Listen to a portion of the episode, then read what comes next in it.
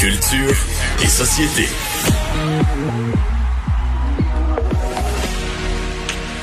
Bonjour Anaïs.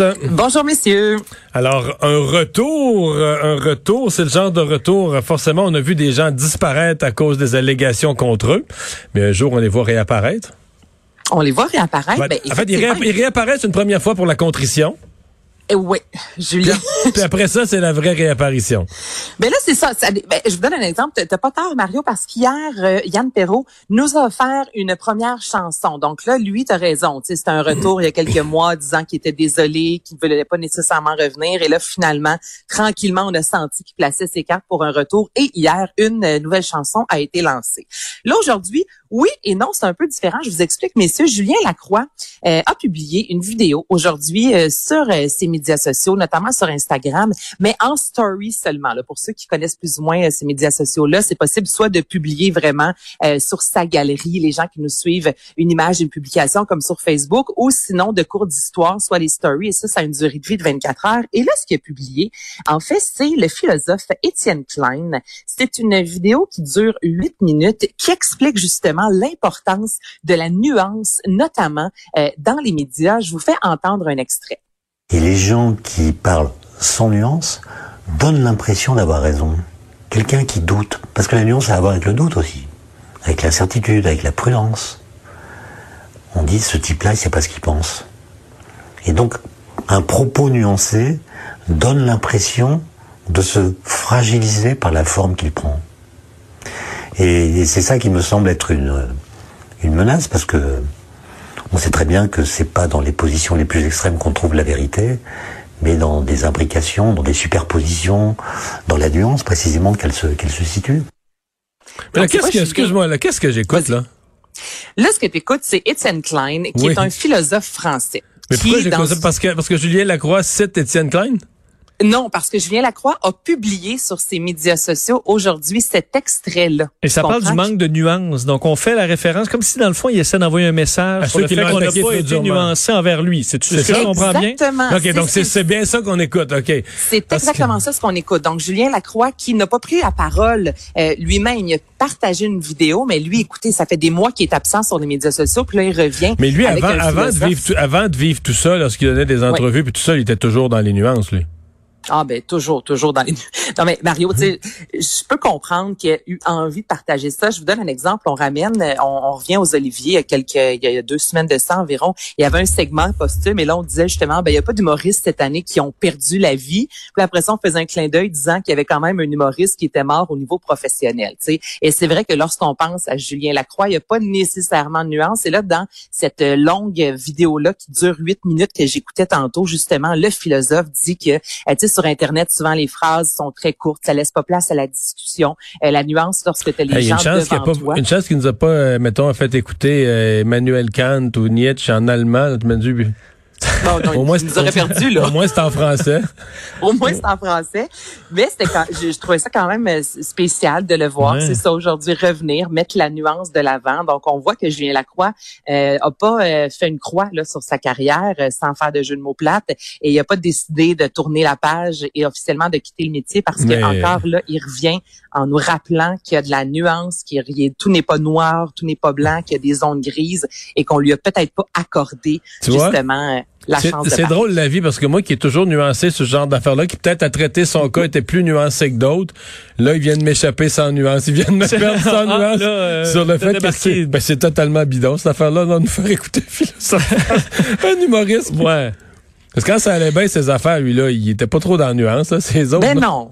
Là, c'est sûr, mais c'est compréhensible aussi de son côté. Il veut se défendre, puis il ramène ce, ce, philosophe-là qui parle de l'importance de la nuance. Mais regarde, ça fonctionne quand même parce que là, je t'en parle. Il y a d'autres, euh, il y a d'autres artistes aujourd'hui qui ont partagé cette publication-là de Julien Lacroix. Donc, on a quand ben, même fait un petit mouvement, je te dirais, derrière Julien, disant la nuance est importante.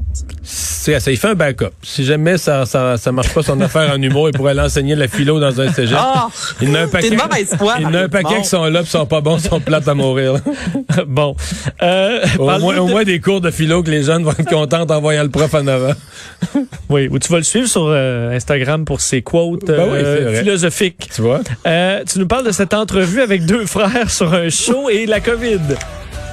Oui, deux frères, euh, mais ceux qui seront euh, ce samedi, soit le 3 avril, un spectacle virtuel euh, enregistré au Capitole. Et aujourd'hui, j'ai parlé avec Eric Savoir parce que le titre du spectacle, c'est À tous les vents, le spectacle que vous n'avez pu voir. Donc là, j'ai demandé à Eric d'abord de caisser. C'est quoi ce spectacle-là? Pourquoi c'est un spectacle qu'on n'a pas pu voir? Et on écoute sa réponse. C'est fait annuler tous nos spectacles, nous, l'année dernière, au mois de mars. Puis euh, on avait cinq spectacles de donner de ce nouveau spectacle-là dans lequel on avait mis beaucoup d'énergie au, au, niveau du décor, de la mise en scène, euh, tout ça. Il y avait, c'était vraiment euh, notre spectacle la plus grand déploiement jusqu'à jusqu'à présent dans notre jeune carrière. Puis là, c'est ça, ça a été tout arrêté. Donc là, l'idée de, de, de, réunir toute l'équipe, les sept musiciens sur scène, incluant Tony et moi, avec toute l'équipe technique, euh, dans une salle magnifique comme le Capitole, ben c'est bien excitant pour nous autres parce que c'est ça, on va faire une seule fois ce spectacle-là avec tous les, les, musiciens, tous les décors. Donc après ça, euh, euh, on va tourner la page vraiment de, de, la tournée qui n'a pas eu lieu avec ça. Okay, la tournée à tous les vents aura été de six spectacles seulement. C'est d'une tristesse quand on voit ça, les artistes. Puis là, je comprends quand on se compare, il y a des gens qui perdent la vie. Donc, tu sais, pour les artistes, c'est pas la fin du monde, mais c'est triste quand même de voir que tu travailles des mois. Là. Ouais, là, faut que je parle à Sébastien, par exemple. Parce que quand on parle de deux frères, faut mettre Léo Gagné. OK, OK. c'est la C'est à moi, faut que tu parles. C'est hein? moi qui envoie les extraits. C'est toi qui choisis les extraits? Ah, je pensais que c'était Sébastien, mais là, je parle aux deux. Faut varier, Mario, un peu. Hein? Là. Des fois, il faut varier un peu. Moi, je varie pas. J'ai plus l'âge pour... Il n'y a pas juste toi là, qui écoute l'émission. J'ai plus l'âge pour varier. Moi. toi, t'es pas dans la nuance, hein, mon Mario. Moi, j'ai mes préférences. Ah, voilà. Par la fenêtre, on voyait... Mario? Ah non, je pense que deux frères sont meilleurs que moi. On parle évidemment de la troisième vague. On adore les deux frères. Oui, donc on parle de la troisième ben vague. Oui, ils sont tellement sympathiques, ça n'a aucun sens. Moi, à chaque fois que je parle au, un des deux frères, j'ai vraiment un beau moment avec eux. C'est du ben, vrai. évidemment, Pardon? C'est du vrai, comme Léo ah, Gagné. Hey, non, non, mais c'est vrai, tu dis. Tantôt, Eric me dit, ah non, faut que j'aille chercher ma fille, je te rappelle dans cinq minutes. Là, je suis en voiture. Tu sais, vraiment, il partage sa vie. Puis moi, j'aime vraiment ce, duo-là. là, on en parle aujourd'hui, notamment dans le Journal de Montréal, mais partout là, de cette troisième vague-là. Et là, j'ai demandé justement à deux frères parce que je suis voir sur leur site Internet et juste au mois d'avril, il y a une dizaine de dates. Là, je disais, il se passe quoi pour vous là au niveau justement de la possible refermeture des salles? Est-ce que vous êtes stressé? Comment vous gérez ça? Puis on l'écoute si jamais il y a des dates qui, sont annulées ou qu'on doit encore déplacer des, des shows, ben c'est la vie là. On est rendu euh, quand même assez euh, résilient de ce côté-là parce que parce qu'on on sait que plus on va être prudent, plus on va faire attention, ben plus on va s'en sortir vite, puis on va pouvoir commencer à faire des shows comme avant. C'est pour ça qu'on j'essaie de je me dis euh, je prends pour acquis qu'on fait les dates qui sont dans mon calendrier jusqu'à ce que la santé publique nous dise qu'on qu'on peut pas le faire. En espérant évidemment que la santé publique tire pas la plug pour une xème fois. Puis j'ai demandé justement au niveau des, mesures sanitaires, eux qui se sont promenés quand même depuis le début de la pandémie, de la pandémie, qui ont réussi à faire quelques concerts ici et là. Euh, ça ressemblait à quoi euh, dans les salles les mesures sanitaires? Tous les endroits qu'on a visités en, pandémie, euh, c'est très strict. Les règlements sont appliqués à la lettre. Puis il n'y a pas de passe-droit. Puis c'est vraiment c'est vraiment impeccable leur façon euh, leur façon de gérer ça. Puis le, public est super euh, coopératif aussi. Tu sais, les gens euh, les gens comprennent, les gens se plient à ça sans sans, sans poser de questions. Tu sais, puis c'est ça, ça fait que ça, ça rend notre milieu de travail sécuritaire. Selon moi, je, moi j'ai pas peur personnellement de, de contracter de contracter quoi que ce soit là, quand en travaillant. J'aimais ça entendre ça parce que c'est important de mentionner que c'est aussi les spectateurs qui ont un rôle à jouer. C'est pas juste les diffuseurs qui doivent, oui, doivent mettre en les, mesures en place. Mais après ça, Mario, si on y va ensemble, c'est à nous deux aussi de respecter la distanciation sociale, de se nettoyer les mains. Donc, c'est vraiment un travail d'équipe. Et on a retrouvé que ça se passe bien. Finalement, on va voir Rocky 6 à Rocky 22. Écoute, Sylvester Stallone qui a publié ça sur les médias sociaux hier, disant c'est peut-être ma publication la plus étrange jusqu'à maintenant, mais j'ai commencé à écrire une série sur Rocky. Donc ce serait une série. Et là, lui, ce qu'il a dit, c'est l'idéal, ce serait un, serait plutôt un 10 épisodes pendant quelques saisons. Donc là, il y a C'est quoi, c'est Rocky, Rocky en CHSLD?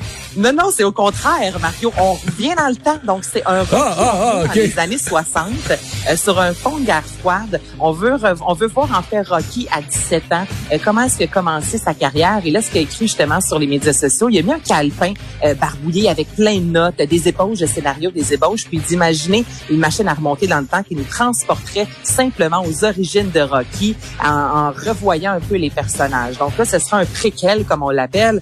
Euh, Sylvester Stallone, qui en 2020 faisait la narration de son documentaire, qui a pas si longtemps disait vouloir réaliser le neuvième Rocky. sais, il lâche pas le bout. C'est important de le mentionner. Je pense que c'est sa vache à lait. Ça Mais vous, Rocky, est-ce qu'il y a une limite à aimer Rocky ou s'il y a une ben, série, vous Techniquement, il n'y a pas de limite à aimer Rocky, mais il, il, toujours, finit toujours par avoir une limite à tout quand c'est étiré. Puis, mettre de l'eau dans, mettre de l'eau dans la soupe la première fois, c'est correct.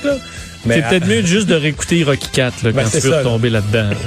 Bon, ben là, les gens semblaient bien heureux de tout ça. On est ouvert, on est ouvert. Je vais vous avouer, mais un 10 épisodes, mais là, lui, il veut plusieurs saisons en plus. Donc là, c'est un gros projet pour Sylvester Stallone.